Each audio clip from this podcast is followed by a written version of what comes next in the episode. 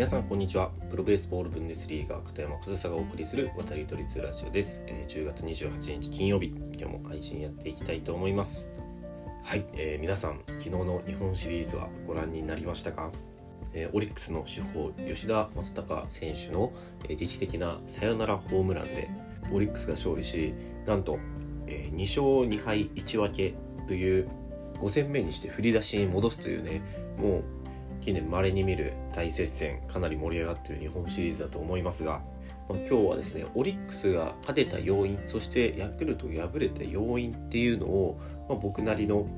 解釈で少し話してみようかなっていうふうに思うんですけど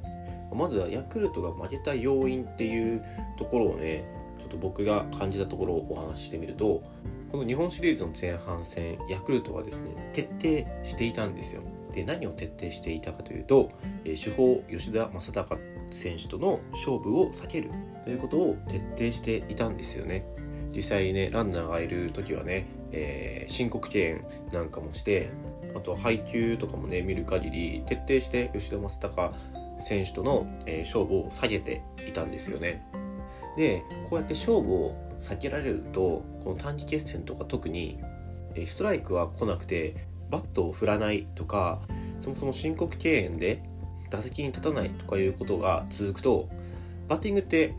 若干崩れてしまいがちなんですよね。でそれはやっぱり気持ち的なもので自分が打たないとという責任感を持ったバッターがそうやって勝負をさせてもらえないからその責任感からストライクゾーンがちょっと広くなってしまう。普段は手を出すべきではない。ボール球まで手を出してしまうみたいなことがまたそれをフォームを崩すことになってそういう悪循環が生まれるんですよね。だからこういう短期決戦で、えー、手法一番いいバッターとの勝負を避けるっていうのは僕はすごくいい手だと思うんですよ。で最初の3戦ですね、えー、2勝1敗だったヤクルトが2勝1敗だった最初の3戦はそれが徹底されていたように感じるんですよ。で、え吉田選手に仕事をさせなかったことによって最小失点に、えヤクルトはオリックスを抑えることができあとはね、まあ、もちろん他にもね、えー、打撃陣がねしっかり仕事をしたっていう他の要因もあるんですけど、まあ、相手の一番いいバッターの方に仕事をさせなかったそのために勝負を避けたっていう徹底の仕方が僕はヤクルトが勝てていた要因かなっていうふうに思っていたんですけど、えー、後半4戦5戦オリックスが2連勝したこの試合ではそうはいかなかったですよね。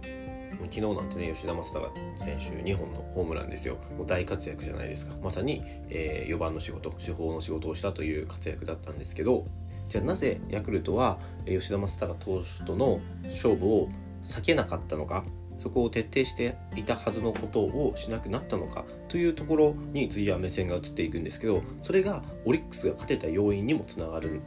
ですよね。でそれは何なのかというと吉田選手の後を打つバッターの活躍です。えー、吉田選手の後を打つバッター杉本選手、えー、第3戦4戦以外は吉田正尚選手の後を打つ打順に入っており、まあ、本来杉本選手はとてもね、注意すべきバッターですよね今シーズン少しね調子が悪かったというか、えー、昨年ほどのパフォーマンスを発揮できていなかったですけど本来はね一発もある長距離砲としてオリックス打線を支えてきたバッターですよね。でその杉本選手が初戦調子が悪かったんですよね。で第2戦では7番に入って打点も上げる活躍をしていたんですけど、まあ、それでも試合は負けてしまっていましたし、まあ、杉本選手は打ってはいるけど打ってない場面もあチャンスで打ってない場面もあってヤクルトからしたら吉田正尚選手よりも杉本選手と勝負した方が、えー、失点をする確率を抑えられるという判断が前半の方ではできていたと思うんですよ。なんですけどだんだんその杉本選手の調子も上がってきてランナーがいる状態で杉本選手に回したくないけど吉田正尚選手との勝負も避けたいってなった時に前半戦ね全然勝負をしてもらえなかった吉田正尚投手投手選手がまあ3試合くらいでまともに勝負してもらえなかったら調子ってね崩れがちなんですけど、まあ、それを見越したのかヤクルトがね吉田選手と勝負をしだすようになってきてもちろん厳しいところでの勝負ではあるんですけど吉田選手のすごいところは、えー、厳しい際どい球を振らないんですよね。際どいボール球を振らないんですよね。でそういった自分のスイングを崩されることなく打席に入ることが前半から通じて吉田正尚選手ができていたのでこの第5戦で2本のホームランという大活躍が起きてで、えそうやって吉田正尚選手に勝負をしなければならない状況を作った吉田正尚選手の後を打つ杉本選手の復調調子が上がってきたっていうことがオリックスが勝てた要因の一つじゃないかなというふうに僕は、え分析をしているんですよね。だからそれまでヤクルトが徹底していたヤクルトの作戦をオリックスが崩した形になりますよね。そうなってくるとやっぱりオリックスに、え勝機が見えてきて、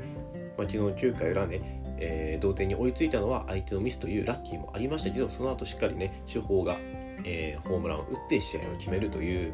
結果はオリックスとしてはすごくいい形だったんじゃないかなと。でまあ本当にね、えー、もっと要因はいろいろありますけどこの打順っていうのはやっぱりすごく大事で、えー、よくね3番とか4番に1番バットを持ってくるっていう風に一般的には考えられてますけどこの3番とか 4, 4番ってどちらがいいとか悪いとかではなく僕がその打順を決める上で一番重要にしているのは一番いいバッターの後に誰が打つか。なんですよね、えー、123番、えー、上位打線になるべくいいバッターを並べた方がやっぱりその回ってくる回数っていうのが多くなるから